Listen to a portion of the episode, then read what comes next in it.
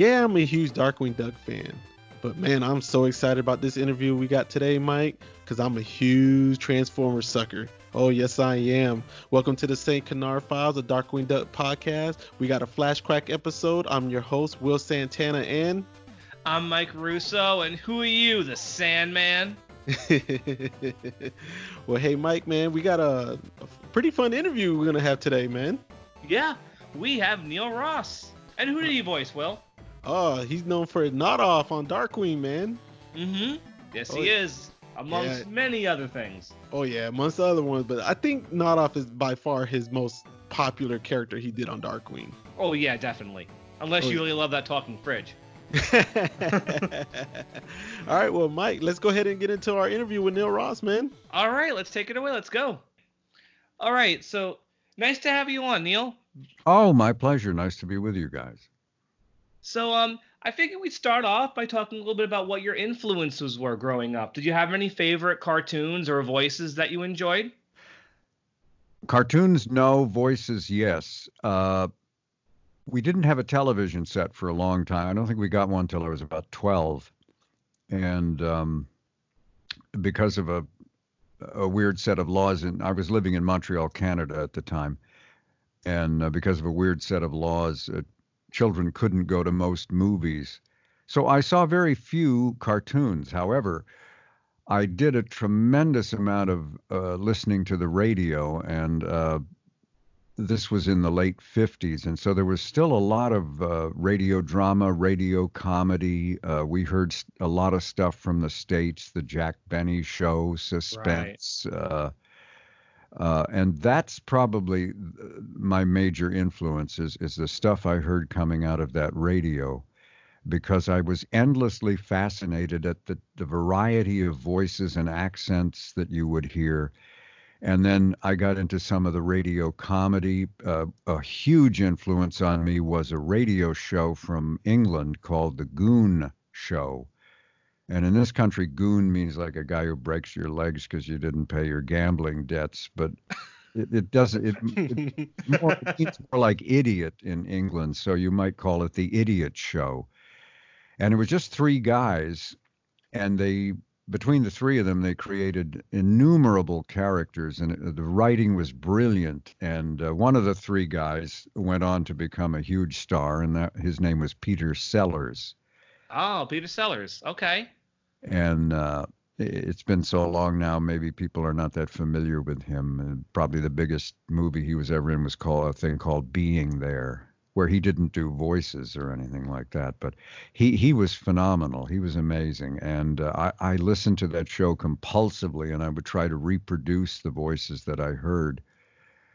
And uh, it, became sort of a hobby, you know. Uh, some kids build model planes, and uh, other kids sit in their room and do stupid voices for no apparent reason.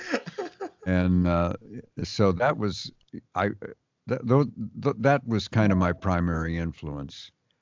So so I guess you always wanted to be go into voice acting because I guess that was something you always wanted to do then. Well, I didn't, you know, radio drama ended before I got out of high school. Television put an end to that. Right. And um, no, I didn't even know the business of voiceover even existed. I didn't find out about it until uh, the early 70s. So, how'd you get into it? Well, what happened was I, I got seduced uh, by uh, the devil's music, rock and roll. Uh oh. In my in my book, which hopefully we'll talk about later on, I, I, I mention the moment when suddenly a song uh, by Little Richard came on the radio. And prior to that time, I had not really enjoyed music very much. I found it rather dull, and the 50s pop tunes that were on the radio I just thought were insipid.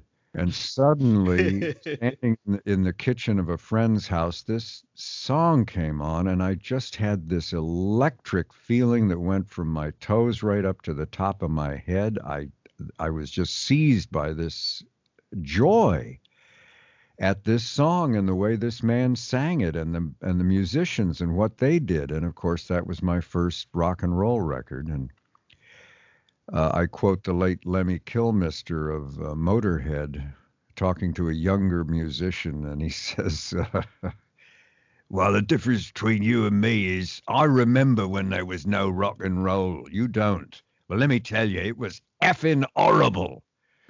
Uh, and uh, That's great. so I started listening to the radio to hear this music, and as time went on, uh, I became more and more fascinated with uh, the guys who played the music, the disc jockeys, and eventually I decided to become one.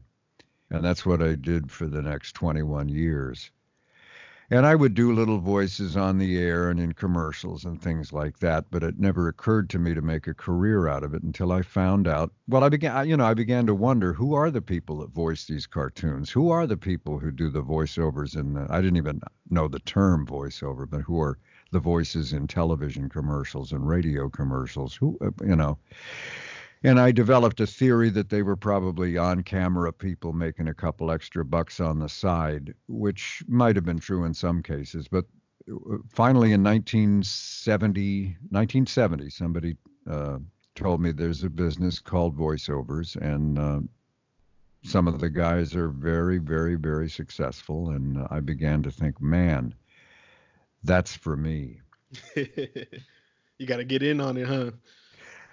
Well, I just, you know, I, I was beginning to become disenchanted with radio. I and I began to realize I was only using 30 or 40 percent of my potential, and some of the stuff I did was not being appreciated by management. And I thought, if ever I sat down and tried to invent a business for myself to get into, it would be voiceovers. And now I've found out it actually exists.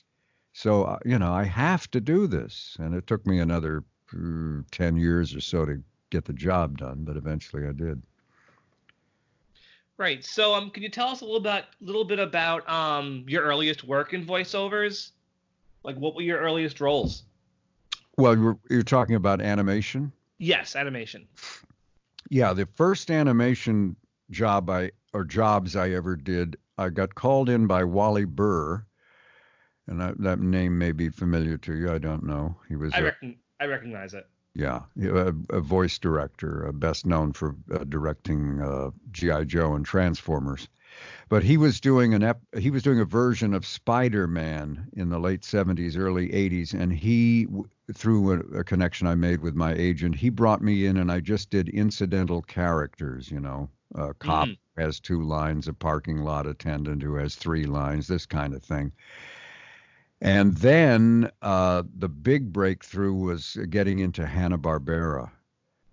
Uh, I would drive by. Hanna Barbera. Yep. Yeah, I would drive by that lovely building on Cahuenga Boulevard West and think, uh, am I ever going to be able to get in there somehow? And uh, Yeah, they were the kings back then. yes, they were. They really were. And uh, they began to institute a policy whereby if you had never worked for them before, you could make an appointment, come in and do an audition. And you could do anything you wanted. You had five minutes. And uh, I did one of those auditions. And shortly after that, they called me in and I did a guest uh, shot on a show called Richie Rich. Right. Richie Rich. Yeah. Yeah, and that, that that those two jobs were the first. And I cannot tell you how great it felt to drive up to. They had a guard gate, just like a big movie studio, you know. Right. To to drive up to that gate, roll the window down, and say my name, and have the guy say, uh, "Okay, go ahead," and open the barrier instead of saying, "Are you kidding? Get out of here." hey, you know, um, throughout the course of our podcast, whenever we get to a voice actor, we discuss their career briefly. And yeah, it's amazing how many voice actors started with Hanna Barbera. That policy must have really started a lot of careers. Yeah, it uh, well, I- I had again, I, I mentioned all this in my book, but I had spoken to an agent previously, and he liked my character work, but then he said, "Ah, you're never going to get anywhere. Hanna Barbera, they just hire the same five people over and over again," which was true at the time. You yeah, know, people, Daws Butler, Don Messick, Yeah. those guys. yeah, uh, uh, uh, and, and the lovely June Foray. Right. They, you know, but what had what had happened was uh, some of the regulations involving children's television had changed, and a lot of people were getting into the business. And uh, Hanna Barbera hired a guy named Gordon Hunt, and they basically put him in charge of the voice department. He directed all the shows. He did all the casting with uh, his assistant Ginny McSwain. And and Gordon said, "We got to broaden the talent base here because the competition is increasing exponentially." And he's the one who instituted this policy of letting people come in and audition. And that's how a lot of us came in through the door. If he hadn't done that, who the hell knows what would have happened? I, I don't know. Well, you know what? Ginny McSwain is a great segue. I know we want to talk a bit about your 80s roles, and I know Will's very excited to talk about that. But I want to jump ahead a little bit to Darkwing Duck, and I know Ginny McSwain was the voice director for that show. And do you have any memories of working on Darkwing? You know, uh, it's funny. I even looked at, at an episode I was in, and it's like total amnesia. Uh, of course it's me. There's no question about that. But do I remember doing any of that? I remember the studio uh, because a number of shows were done there. It was a place, I don't think it's uh, there anymore. It was a place called Screen Music on Ventura Boulevard in the San Fernando Valley. Mm-hmm. And I can recall working with Ginny on many, many occasions. She was the one who ran my Hanna-Barbera audition. That's when I met her.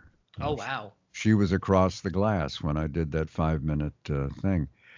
And uh, we've always had a great relationship over the years. And, um, you know, I remember working with her, but, you know, the only memory that I can really conjure up is uh, remembering how impressed I was with Jim Cummings. Right. I was going to ask you next what it was like working with Jim. Or we are. I can talk about it now. Up to you. Mm, go ahead. Yeah. Uh, you know, it was a relatively small talent pool in those days. It was growing, but we kind of all knew each other, even if we didn't know names necessarily. You recognized faces. And there was a place called the Voice Caster. They're still around. They cast voices. And I remember seeing a new face, and eventually someone there said, uh, "Keep your eye on him." This is a guy named Jim Cummings, and we're just uh, floored by how talented he is. He, he he's going places. I said, "Okay, good." And then I got cast in a show called Visionaries, and I had the lead role, and Jim got a, a part in the show. Excuse me. Uh, but it was not a part that really allowed him to showcase uh, really, you know, even a tenth of what he was capable of doing. And I thought, well, this is the guy they were talking about. Okay, fine. And then I got called in to do uh, this thing on Darkwing Duck, and I he now he had a chance to show what he was really capable of, and I was just so impressed. Uh, uh you know, he, he's a phenomenal talent, and um, he's one of those guys where I feel it a privilege just to get to uh, share a microphone with him. You know, it's like, what the hell am I doing here? I can't, uh, you know, I can't do half the stuff this guy's doing. And did everybody record together in the same studio? Yes, yes. In those days, uh, they wanted almost without exception full cast. Uh, now, I'm not talking specifically about uh, Disney or Darkwing Duck. I mean the whole industry. Right. Uh, uh, they there were certain uh, producers who would threaten to fire you if you if you weren't available for a session. Uh, and it, it, amuses me how it's completely changed now. Nowadays, they they they basically record everybody separately. Yeah, I've I've heard that's how it is now. That's a shame. And you know, I, it, it, was so important back then, and now they're doing it in a completely opposite way, and everything's fine. It, it, it's yeah. it's funny. I think the reason they got into doing that is when they started hiring all these celebrities. They're simply not available that much. No. Grab them mm-hmm. when you can, and uh, if you say to a celebrity, "Well, if you don't show up, we're getting rid of you," it's like, "Well, goodbye," because I got a lot of other irons in the fire. I don't need you guys. Mm-hmm so they've been forced to do it and i think eventually over time it just turned into the standard of the of the way they do everything. I yeah i agree with you. I think it's a shame. I mean the the, the joy of the work when you're acting it's I, I liken it to a tennis match. You get a more natural back and forth when you're in the same room with each other. Exactly. definitely a great tennis player playing another great tennis player gives you an incredible volley to the point where you don't even care who wins the point. It's it's just magic. But you put him in a, a tennis match with a mediocre player, he's not going to look as good because he's getting lobs. He's not getting, you know, stuff he can work with. And it's the same with acting. Yes, I can deliver a performance out of context, and I like to think I do a pretty good job, but I always wonder how much better this would have been if if Jim, for instance, had been there and fed me his line and I bounced off it. Now, um going specifically to Ghoul of My Dreams, uh, the voice of Nodoff, did you base it off of something? Was that was that anything? Did anything inspire you to do that voice? Um, I can't remember specifically, but the way I work, and I imagine 99% of my compatriots do the same thing. You come in there's a drawing of the character, maybe a couple of drawings of the character. There's a one or two paragraph description of the character. And as you absorb all of that, uh, if things go well, you begin to hear a voice in your head. And then the trick is to reproduce that voice and hope that uh, the powers that be like what you've come up with. So I have no doubt that I came in. Ginny showed me pictures and discussed the character with me, and uh, I began to do various things. And at some point, she would say, "That, that's it, that's it. That I like that. Do that." That's probably what happened, but I don't remember specifically. Okay, great, great voice though. Fun character. Yeah. Oh, absolutely, absolutely. Do you have any memories of working with Kat Sose? Oh, absolutely, sure. Um, because I know um in the episode uh, the main one, the Nodoff episode, uh, she was one of the main characters in that one too. Yes, I noticed that. Actually, I uh, she pronounces it Susie. Oh, so I have been wrong this entire time. Okay. Not to worry, it's kind of an unusual name and it's not intuitive, but yeah, uh, yeah, I've worked with her. I haven't seen her in ages, but I worked with her on umpteen different shows, and, and she she's another one. She's just uh, she's just amazing, very very talented woman, and uh, always a pleasure to work with. Now, um, speaking of characters, we're gonna back we're gonna back up to the '80s because I know Will Will's really excited to talk about some of your '80s roles, so I'm gonna let Will take it away from here. Go All ahead, right, Will. Neil. All right, Neil. I'm gonna be a little different on this portion of the interview. Um, I'm a big, big Transformers fan. So I'm gonna have to make you choose between the Autobots, Dinobots, Constructicons, or Decepticons because you were all four of those. you got to pick one. I'm gonna put you on the spot. Oh, you know, the my great confession is uh, I don't know. I don't know how many of, of the actors even understood what was happening most of the time. uh, I auditioned. I forget which part I got first. It would have been Hook Slag or Bone Crusher. Mm-hmm. And I got the part and I came in and the session was in progress and I, there was no Bible to read, you know, no show synopsis to read. You just came in and did the line and uh, Wally would say, no, no, I need more of this or less of that. But as far as what any of this meant or what was happening, I, I you know, we were semi clueless. Now, another character you did that was really popular, he didn't show up into the movie, uh, Springer. But Springer has an iconic line that's easily top three lines in that movie. Can you say that line? Oh yeah. You know, it's funny. I, at the I, when I recorded the line, uh, no bells went off, no rockets fired. But when the movie premiered in at a theater in Westwood, uh, and mm-hmm. that line happened, the whole place went nuts. Uh, cheering, yelling, screaming. Uh, the next few lines of dialogue were completely obliterated. Nobody heard them. Thought, wow, I'm on to something. And yes, yes, of course, I know the line. Uh, I've got better things to do tonight than die. Oh, man.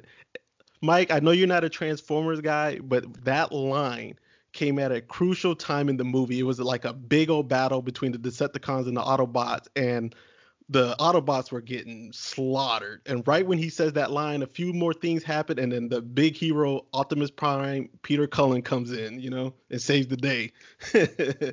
So that line is just so iconic for all the Transformers fan, and it came right in the movie. And like Springer was a, an unknown character, so for his character to come in and that line at such a crucial moment, it just solidified his character for the for the rest of the show. You know. It's wonderful to have a signature line. Uh, mm-hmm. Not many actors get that, you know, but uh, Al Pacino has "Hoorah!" but I've got better things to do tonight than die. Now, Neil, uh, you got a history with Michael Bell. Uh, he's all Michael Bell played Quackerjack on Darkwing. Uh, he's did several voices on uh, GI Joe, and he did uh, also one of the Dinobots in um, Transformers. You know what? What was it like working with Michael Bell, man? Well, of course, Michael Bell was one of the most successful voice actors in the gosh, I, I, don't know exactly when he broke through probably late 60s, all the way through the 70s, all the way through the 80s. He was like, uh, you know, the Clark Gable of voiceovers. He because uh, he, he, did it all. Um, you know, a, a lot of uh, animation actors pr- basically only do animation or games. They really don't uh, break through as far as a commercial spokesperson. Some do, but uh, some mm-hmm. don't. But Michael was just as successful as a commercial spokesperson as he was in animation. He he was everywhere. And so, I mean, I was hugely uh, intimidated to get in a room with him. Uh, he was he's another one. You say, what am I doing here? mm-hmm. And actually, uh, the first uh, breakthrough for me was GI Joe. I started doing that before I did Transformers and uh, he happened to mention he was uh, doing an animation workshop and i signed up instantly. And so it was funny at night i'd be in his class and then the next morning uh, bleary-eyed at 9 a.m we'd show up at wally's to do uh, a, a, session for gi joe. So i was sort of doing on-the-job training. I would actually use stuff i'd learned the night before in the session. So uh, yeah, I mean he's uh, he's an, just had such an extraordinarily successful career, and he's what's good about him. He still teaches. a lot of actors, you say, well, how do you do what you do? And I don't know, man. I just say the words, you know. I, I, I, but Michael has actually sat down and analyzed uh, how he's able to do a lot of what he does, and and so if you take a class with him, you get very specific, uh, very helpful information and uh, he's rare in that in that respect. A lot of actors either don't really know how they do what they do, or they or they are reluctant to share it. Yeah, but he is uh, he's he's got a lot of good info. Anyway, I'm sorry. What was the next question? The the question was about shipwreck. Is that one of your favorite characters? You've uh you got the voice. Yes, yes, it's one of the you know part of the reason that uh, I like it is because the fans like it. You know, obviously, uh, if you strike a nerve with a character, you fall in love with that character. But no, shipwreck to me is uh, unique in in GI Joe in that the good in in GI Joe, you know, the good guys are really really good and the bad guys are really really bad, and shipwreck is somewhere in the middle. He wants to do the right thing, but he doesn't like taking orders. Mm-hmm. And so he's always kind of doing things his way and getting into trouble for it. And uh, he reminds me of guys I knew when I was in the Navy, uh, just skating along just this side of insubordination. And had been in long enough where they figured out how to work the system. and they would, would always have a, a little scam going on the side. And uh, it, it, just made the character much more interesting than if he was just a straight ahead good guy or bad guy. Okay, now um, Neil, uh, Transformer fans will kill me if I don't even mention this real quick. Can you say anything about Peter Cullen and Frank Welker? Well, where do I start? Um, yeah, it's funny. Peter and I share um, a, a, weird connection in that we're both from Montreal, Canada. And so there's a certain brand of Montreal humor that he does that nobody else would understand, but uh, unless, uh, unless you've been in Montreal for a period of time. And so, uh, just uh, you know, it's that that voice is just so amazing.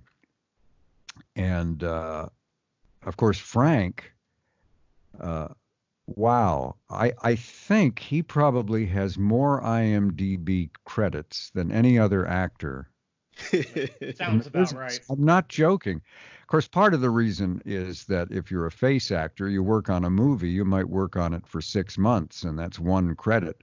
Voiceover, you run into a job, you might do three jobs a day, and that's three credits. So it's easier for us to rack up a big list of credits. But still, Frank, I haven't looked him up lately. The last time I looked, it was something like 800 credits. Oh, wow. And I think I'm cruising along with I don't I forget now 275 or something like that. And uh, uh, you know, aside from his voice work, Frank's uh, ability to do sound effects. Oh, that's incredible. It's just astonishing. He does a thing. I don't know if he's ever used it on um, uh, in a work situation or, or done it to where it was actually ended up in a show but he can stand in front of a microphone, not moving a muscle. And he can make this sound that sounds exactly like electronic equipment frying. It's a kind of I can't do it, but it's and I've seen him do this. And engineers are leaping out of their chairs and diving under the desk trying to find the short in the equipment before it burns up. And of course, the equipment's fine. It's Frank, you know, and he's got this little smile on his face. he finally says, "No, no, it was me, fellas. You're, you're the, the place isn't burning down." uh, in my book, I say that we um,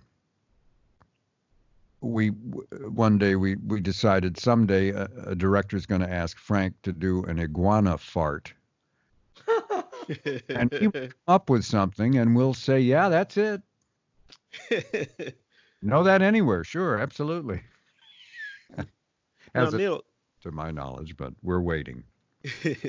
now, Neil, are you out there in the uh, convention circuits? Are you out there doing cons and comic cons and stuff like that, expos? Oh yes, yeah, yeah. I've done, I don't know, maybe eight or ten over the years. Mm-hmm. Do you have any coming up? Two or three a year. Yeah, I'm gonna do um, the uh, Garden State Comic Fest in uh, Morristown, New Jersey at the end of June. Oh, that's not very far from me. I live on Long Island. Oh, wow. Yeah. I might actually go to that. I will be in your hood. so, uh, yeah, that's the that's the uh, only one I have at the moment. But yeah, I, okay. I usually end up doing I don't know two or three a year. Oh, okay. Now, Neil, uh, you want to plug in your book? Uh, tell us a little bit about your book and where we can find it at. Yes, uh, I finally sat down and wrote uh, the uh, incredible saga of my life. Uh, the book is titled Vocal Recall. The subtitle is A Life in Radio and Voiceovers, and that pretty much tells you what the book's about. But if you have any interest in uh, any of these shows that we have discussed thus far, I talk about what it was like to work on them and, and the people that I worked with and uh, stuff like that. The book is available at Amazon, it's available at Audible, or you can go to a nifty little website I created for the book, which is www.neilbook, N-E-I-L-B-O-O-K dot com. And all the information is there. So it's not too hard to track it down. Yeah, for everyone listening, I will put all those links and uh, the description, the book title, all that stuff in our description of this podcast, so it'll be easier for you guys to find. All right. Uh, hey Neil, do you want to plug people or where they how they can find you on social media or anything? Well, I'm on Facebook, uh, and that's about it. I'm kind of a luddite when it comes to uh, all this uh, digital world uh, yeah, Facebook's about it. And I, if if you're interested, uh, I didn't really put it up for fans, but I I have no problem if anybody wants to go there. Uh, I put up a website that's primarily for people who hire voiceover artists to listen to my demos. But as I said, the, the folks are welcome to do that too. And that uh, website is cleverly titled neilross.com, N E I L R O S S.com. I paid a consultant a fortune to come up with that name. and uh, you know, there's if you go there, you see a scene of the city, and it's got billboards. And if you click on the individual billboards, you hear uh, my voice demos, which I don't know how thrilling that is, but if if you enjoy that kind of thing, uh, be my guest. All right, so you Voltron fans, GI Joe fans, Spider Man fans, Transformers, Darkwing Duck, a uh, Neil Ross, he's out there. To go find his book and make sure you check out check him out on social media as well. I couldn't ask for more. well, for more. well, thank you for being our guest today, Neil. We really appreciate it. Oh, my pleasure, gentlemen. Thank you for asking me, and uh, I hope your uh, finished product is a huge success. We appreciate that. All right, man. What did you think of that interview with Neil, Mike? Oh, that was a lot of fun. That oh, was yeah. fun. Yeah, you know, I had to sneak in some little Transformer stuff, some Frank Welker and Peter well, Cullen questions. that's what he's known for. The working on those shows, and Welker and Cullen, they're those guys are legends, man. Yeah, man. I, I know we brought him on for Darkwing, but it was just such an honor to get him to say that iconic line from Transformers, man. Yeah, absolutely. All right, but hey, guys, man. Um, we appreciate y'all tuning in to the, our, our Flashquack episode. Mike, where can they listen to us at? Spotify, um, Stitcher, Google Play, um, Apple devices, YouTube. We're on YouTube, of course. Uh, Pocket Cast, Radio Public, all tons of different apps that too numerous for me to even name, as well as um, Amazon Echo, iHeartRadio, and Pandora. So you guys have lots of options. All right. All right, guys. We got one more treat with y'all with Neil, but you got to stay tuned to Ghoul of My Dreams to hear that treat. Mm hmm. That's a few months from now, but you guys will love it when you hear it. Oh, yeah. Stay dangerous. Good night. I got better things to do tonight than die.